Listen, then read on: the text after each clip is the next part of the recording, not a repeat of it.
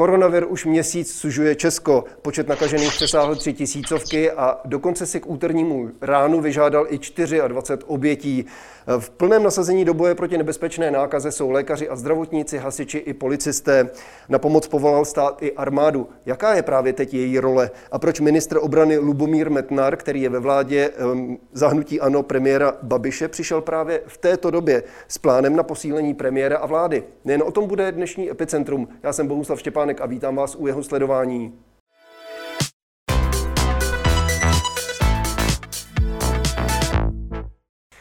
Právě teď jsme ve spojení s ministrem obrany Lubomírem Metnarem. Hezký den, pane ministře. Dobrý den. Na úvod se zeptám, pane ministře, sledujete kromě Česka situaci také v Maďarsku a její politický vývoj? No, snažím se sledovat eh, kompletně i situaci nejenom v Evropě, ale v celém světě, jak, jak se uh, ta pandemie vyvíjí, takže snažím si držet přehled uh, v rámci světa. Co si myslíte o posledním kroku premiéra Viktora Orbána, který si nechal většinou poslanců své strany odhlasovat, že může pomocí dekretu a bez kontroly parlamentu vládnout až do konce roku a navíc získává tím i kontrolu nad novináři? Hmm.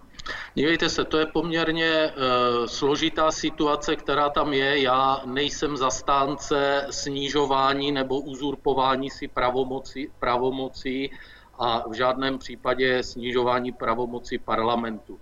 Ale konkrétní eh, detaily toho eh, zákona, který byl přijat v Maďarsku, já neznám a pouze vím, že jak byl přijat, že to vzbudilo velkou nevoli a řízení, řízení státu pomocí dekretu nevidím to jako příliš šťastné. Například podle německých médií Maďarsko tímto svým přístupem prakticky už nepatří do Evropy. Byl byste podobně tvrdý v tom hodnocení? Eh, já bych nechtěl tady sdělovat nějaká radik, nějaké radikální postoje, ale samozřejmě tak, jak jsem říkal, vidím to jako poměrně citlivou a citlivou záležitost a nechtěl bych teď zaujímat nějaká jasná stanoviska, pokud nejsem detailně obeznámen.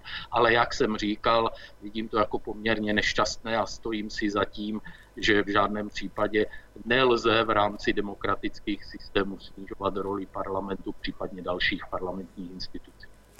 Weby aktuálně CZ a Respekt eh, CZ upozornili nicméně na návrh Českého ministerstva obrany, který by měl výrazně posílit pravomoci premiéra a vlády v době krize. Jde o možnost vyhlásit stav ohrožení státu. Čeho tím chcete dosáhnout? Dívejte se, nechceme, já bych nerad, aby to bylo opravdu vnímáno zkresleně.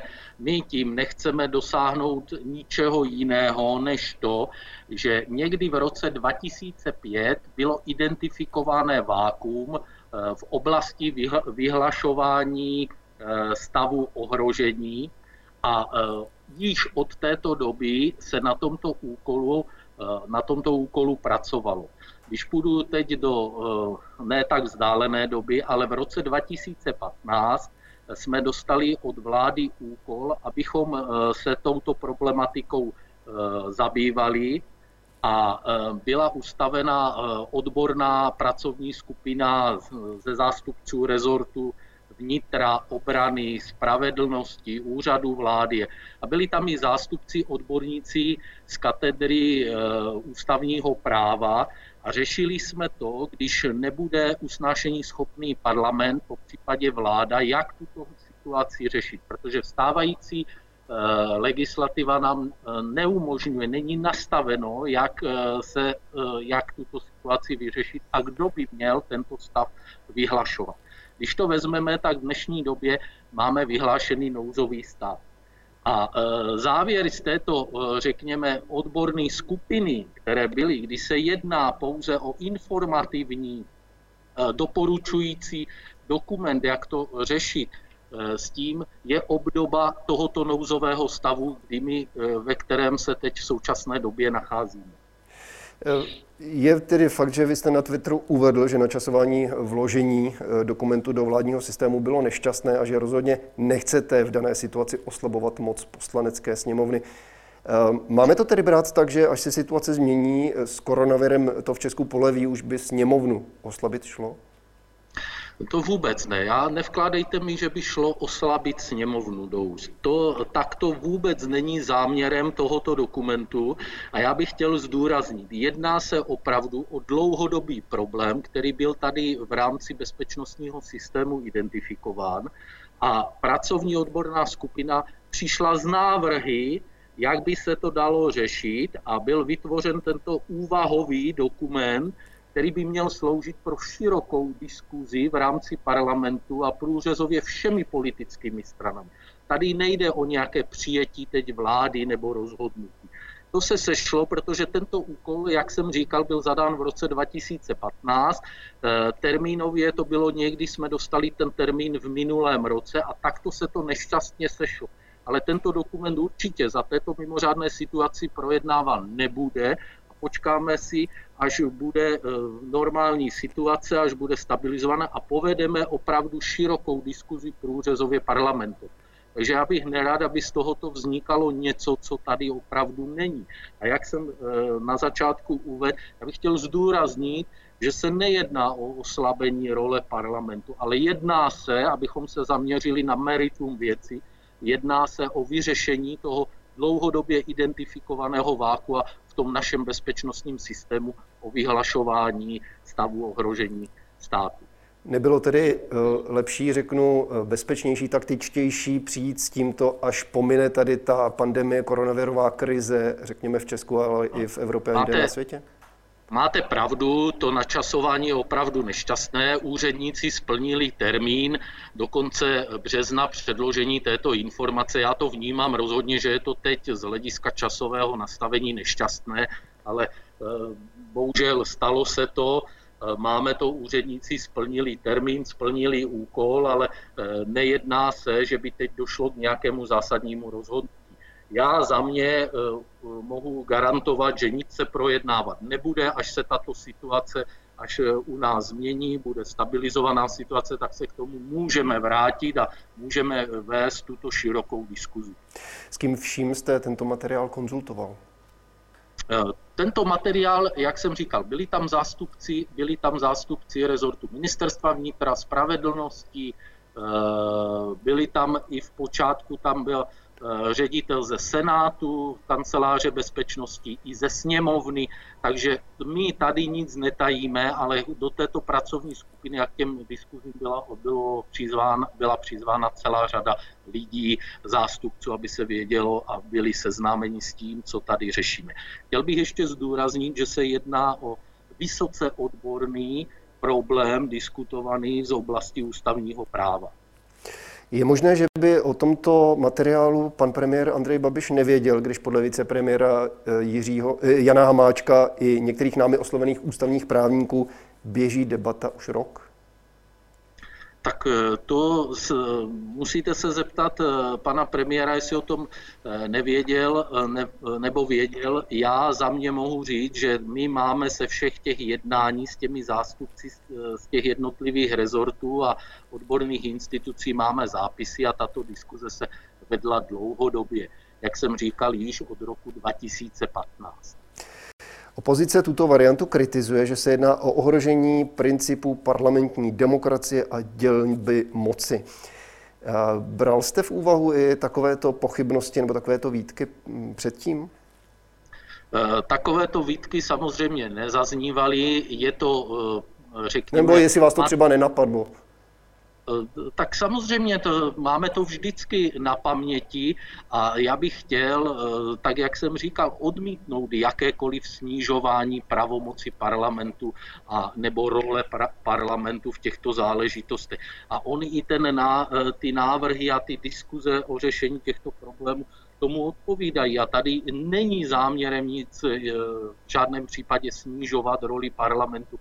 Záměrem je vyřešit to identifikované vákum v nastavení, kdo bude moci vyhlásit stav ohrožení státu, pokud nebude eh, usnášení schopný parlament nebo vláda. Samozřejmě, že ten návrh, eh, když na něj eh, servery upozornili, vzbudil velké reakce. Předseda poslaneckého klubu TOP 09 Miroslav Kalousek dokonce prohlásil, cituji, že kdyby tohle chtěla vážně vláda prosadit, tak to je přesně ten okamžik, kdy v souladu s ústavou mají občané právo postavit se na ozbrojený odpor. Pokud to vláda prosadit nechce, ať premiér okamžitě odvolá ministra Metnara. Je to podle vás důvod k obavám a hrozil by v takovém případě ozbrojený odpor občanů v případě vaše odvolání? Tak eh, pokud by hrozilo moje odvolání, není otázka na mě, to je jedna věc. Eh, druhá, druhá věc je, eh, já se nedomnívám, že by jsme chtěli udělat něco, čím bychom chtěli oslabit tu roli parlamentu a tak, jak jsem říkal, už bych, už bych se opakoval, protože záměrem tohoto dlouhodobého úkolu bylo vyřešit toto vákuum. Chtěl bych říct, že vláda nic takového projednávat nebude v této mimořádné situaci a e, pokud se v budoucnu k tomu vrátíme, protože tento problém je známý e, celou řadu let, jak jsem říkal. Již v roce 2005 k tomu vyšlo první usnesení znova, kdy jsme to dostali my do gestce, jako úkol byl rok 2015. Takže když si vezmeme jenom tu časovou osu, tak jak to je, ano, ono se to teď sešlo, eh, řekněme, v, eh, v této mimořádné situaci, je to nešťastné eh, načasování, ale na druhou stranu chci zdůraznit, projednávat se nic nebude. Není to ani dokument, který by byl určen pro, že by vláda přijala nějaké usnesení. Je to úvahový dokument, který má sloužit pro širokou diskuzi v rámci parlamentních stran. Když se vrátím k vašemu případnému odvolání, neodvolání, ujistíte se raději u premiéra Babiše, že vaše pozice ve vládě je dál pevná? No, já nemám důvod se ujišťovat. Dobře. To, to je rozhodnutí, výsostné rozhodnutí pana premiéra a do toho já zasahovat nebudu, protože, jak jsem říkal, my jsme plnili dlouhodobý úkol, který tady byl, byl takto splněn. Úředníci měli termín, který byl do konce března. Tento materiál předlo, předložili do eklepu, v eklepu to je, je tam zaparkovaný, vláda ho projednávat nebude a já, já nevidím důvod se ujišťovat, jestli ano, pokud eh, tato situace nastane, tak eh, prostě nastane. V další části pořadu probereme aktuální roli armády České republiky v současné koronavirové situaci.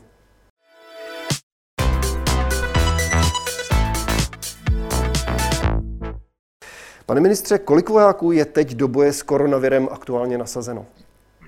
Než vám odpovím, tak eh, vzhledem k teď aktuální mimořádné situaci mi dovolte, abych poděkoval eh, všem vojákům, zdravotníkům, policistům, hasičům a dalším, kteří pomáhají a dělají maximum. Stejně tak bych rád eh, samozřejmě poděkoval i všem občanům, kteří tuto krizi zvláda, zvládají. A já bych vás chtěl ujistit všechny, že armáda pomáhá všude tam, kde je třeba a samozřejmě budeme v tom pokračovat, dokud bude třeba. Pokud se mě ptáte na ty počty, tak eh, v současné době máme téměř tisícovku vojáků nasazenou denně a stop, více jak 150 kusů techniky. V současné době jedno z opatření na hranicích, kde máme více jak 950 vojáků, nasazených na více jak dvou desítkách míst. Skončila, skončila karanténa té oblasti kolem Litovle, ale tam e, do dnešního dne máme dalších 17 armádních zdravotníků a vojenských policistů, kteří tam zajišťují mobilní ambulanci a odběrové místo. Zůstáváme tam na žádost e, olomouckého hejtmana, kde samozřejmě naši zdravotníci pomáhají převážně seniorům, neordinujeme tam, ale pomáháme tam s těmi zdravotními záležitostmi. Eh, už se dostáváme k tomu, které útvary nebo jednotky jsou nejvíce využívané a jaké konkrétní úkoly plní. Zmínil jste tedy pomoc při eh, kontrolách na hranicích, byly teď platní právě v tom Olomouckém kraji, kde eh, několik měst a obcí se dostalo do izolace. Pomáhají také asi s distribucí různého materiálu. Že? Mhm. Upřesněme prosím ještě, co dál. No, rád bych ještě zmínil, protože samozřejmě vojáci pomáhají s rozvozem toho zdravotního materiálu, který, který byl dopraven nejenom tím vládním speciálem Airbusem, ale již bylo dvakrát byl dopraven tím velkokapacitním letounem velkokapacitním letounem Ruslan z Číny byly miliony, miliony roušek a dalšího zdravotního materiálu na letiště v Pardubicích, takže samozřejmě s rozvozem a distribucí tady armáda pomáhá. Dále jsme zřídili další odběrová místa u vojenské nemocnici v Olomouci, u ústřední vojenské nemocnici v Praze. V Praze dále ženisté během pár hodin e, postavili nafukovací halu, která slouží k dekontaminaci sanitek záchranné, záchranné služby. Chystáme projekt stanového městečka pro lidi bezdomova. A tak, jak jsem říkal, dneska ještě přistane ten třetí let Eh, toho velkokapacitního letounu eh, Ruslan do Pardubic, kde přiveze dalších x milionů ochranných, ochranných prostředků. Takže je tady celá, celá řada eh, aktivit, do kterých je armáda zapojena. Dále včera se rozjel pilotní projekt na Jižní Moravě, kdy je armáda zapojena, kdy se realizuje ten projekt chytrý karantény. Takže armáda eh, je do toho poměrně hodně zainteresovaná a jak jste se ptal, eh, drtivá většina je teď, eh, co se týče vysadkářů s chrudimi a z dalších, kteří se podílí na ochraně státní hranice společně s policisty a dalšími a samozřejmě drtivá většina vojenských zdravotníků, ať již lékařů, zdravotních sester, a zdravotníků z polních nemocnic. Tyto máme v současné době rozprostřený v těch nemocnicích, ambulancích, kde pomáhají a samozřejmě na těch odběrových místech. A další věc je, máme vyčleněnou tu kapacitu, kdy budou plně zapojeni do toho projektu chytré karantény. K té se eh, samozřejmě můžeme také ještě dostat. Eh, nicméně vojenští lékaři, zdravotníci, eh, využili jste třeba i studenty vojenského lékařství?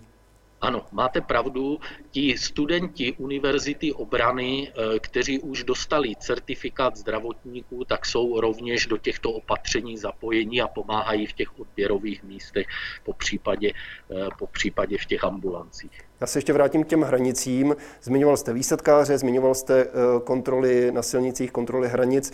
Na prvních záběrech a fotkách jsme ale vojáky na hranicích a právě při těch silničních patrolách viděli bez ochranných pomůcek. Neměli roušky. Jak se to mohlo stát?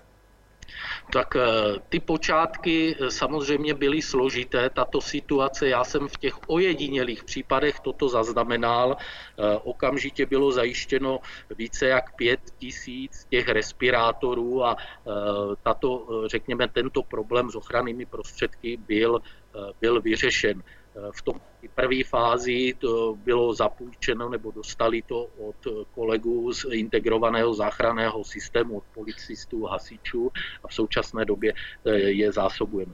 Na druhou stranu bych chtěl říct, nezaznamenal jsem žádný ten snímek, že by neměli alespoň tu ochranou roušku, to ne, ale ty problémy se zásobením těch ochranných prostředků samozřejmě zpočátku byly.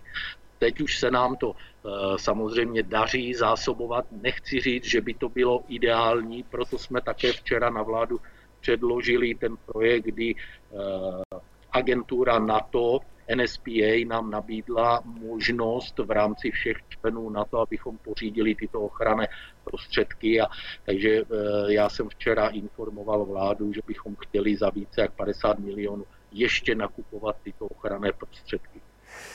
Teď k té chytré karanténě. Tu vláda chce zavést celo, celorepublikově. Už se to testuje na Jižní Moravě. Jaká bude konkrétní role armády a kolik vojáků to bude vyžadovat? Platí zhruba ty tři stovky? Ano, platí zhruba ty tři stovky, kdy tam bude eh, cirka 33 těch eh, odběrových mobilních týmů, které budou jezdit eh, na základě zadání těch krajských hygienických stanic a budou odebí, budou odebírat ty vzorky. Samozřejmě tento projekt je zaměřen na to, aby ta tvrdá plošná opatření mohla co nejrychleji skončit a my jsme ta opatření cílili právě do těch skupin, kde budeme mít prokázáno, že je ten, jsou pozitivně testováni anebo se setkali s pozitivně testovanými osobami. V domově důchodců v Břevnici u Havlíčkova Brodu se potvrdila nákaza u skoro všech tamních klientů a devíti pracovníků zařízení. Vy jste byli požádáni jako armáda, jste byli požádáni o pomoc krajem Vysočina. O co přesně eh, žádali a proč jste nevyhověli? Tak eh, my jsme byli eh, požádáni, ne, respektive armáda byla požádána o nasazení vojáků, ale o nasazení zdravotníků, kdy tento požadavek byl též vyspecifikován, ale jak jsem řekl v úvodu, my máme více jak 500 lékařů, zdravotních sester a zdravotníků, ale ty v současné době opravdu mám kapacitně rozprostřený v rámci těch jednotlivých ambulancí, nemocnic a těch odběrových míst a nemáme další kapacity. Další kapacity jsou vázány na rozjetitý chytrý karantén. Takže my jsme této žádosti nemohli vyhovět a běžní vojáci na to nejsou školeni, protože v těch nemocnici, v tom, pardon, v tom domově důchodců jsou ti důchodci s určitými zdravotními problémy a tam ne, že bychom neměli vojáky, ale nemáme odborně vyškolené vojáky, které bychom tam mohli poskytnout, takže bohužel této žádosti jsme nemohli vyhovět čili eh, kraj Vysočina musel pochopit. Armáda do boje s koronavirem povolala zatím vždy jen profesionální vojáky. U aktivních záloh velení zatím jen zjišťuje nebo zjišťovalo jejich stav a ochotu či schopnost nechat se povolat. Ale proč nejsou nasazeni i oni? Není právě tohle modelová příležitost posílit profesionální vojáky o záložáky a ty hmm. takhle využít? Eh, já bych chtěl zdůraznit, že tato mimořádná uh, situace a e, šíření této pandemie má velké, ale velké dopady na ekonomiku této země. A je třeba si uvědomit, že členové aktivních záloh jsou někde zaměstnáni. My jsme nad tímto tak, taktéž uvažovali, ale pokud já bych je teď povolal a stáhnul na posílení, tak již tak oslabím v současné době ekonomiku a firmy této této země. Pardon, pane ministře, ale... To není, to, není záměr, to není záměrem. Zatím si stávajícími kapacitami eh, profesionálních vojáků vystačíme, ale nechtě, nechtěli jsme oslabovat, protože máme o nich detailní přehled, kde ti lidé pracují, jaké úkoly plní, ale pokud eh, to takto je, takže eh, my bychom je stáhli, ale na druhou stranu bychom oslabili chod těch firm.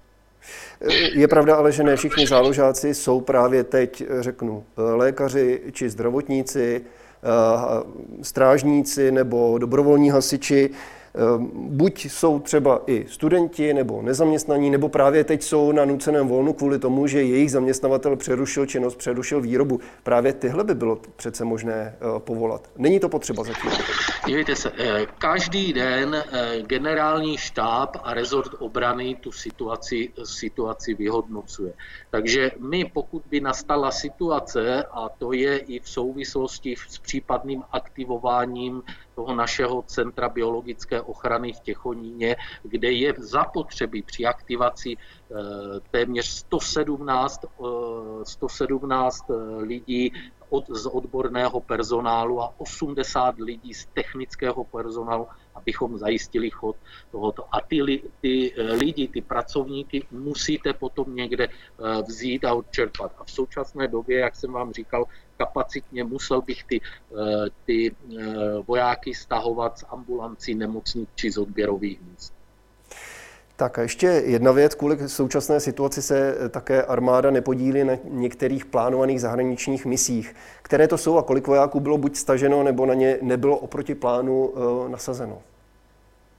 Co se týče zahraničních misích, tak eh, tam eh, dochází, tak jak v minulém týdnu bylo, došlo ke stažení těch našich instruktorů z Iráku, Jo, a to bylo nejenom s ohledem na šíření koronaviru, ale i s ohledem na tu bezpečnostní situaci, kde zůstávají pouze výkonné bojové jednotky a e, ten mentoring byl ukončen, ale jinak ostatní mise, ať už v Afganistánu, ať už v Mali s tím, tak tam jsou zachovány a ty běží bez změn. Tolik ministr obrany Lubomír Metrár. Pane ministře, děkuji vám za vaše odpovědi a přeji mnoho úspěchů a pěkný den. Děkuji za pozvání. Hezký den. A to bylo z dnešního Epicentra vše, milí diváci. Jeho záznam, stejně jako všechny předchozí díly, najdete na www.blesk.cz. Na viděnou.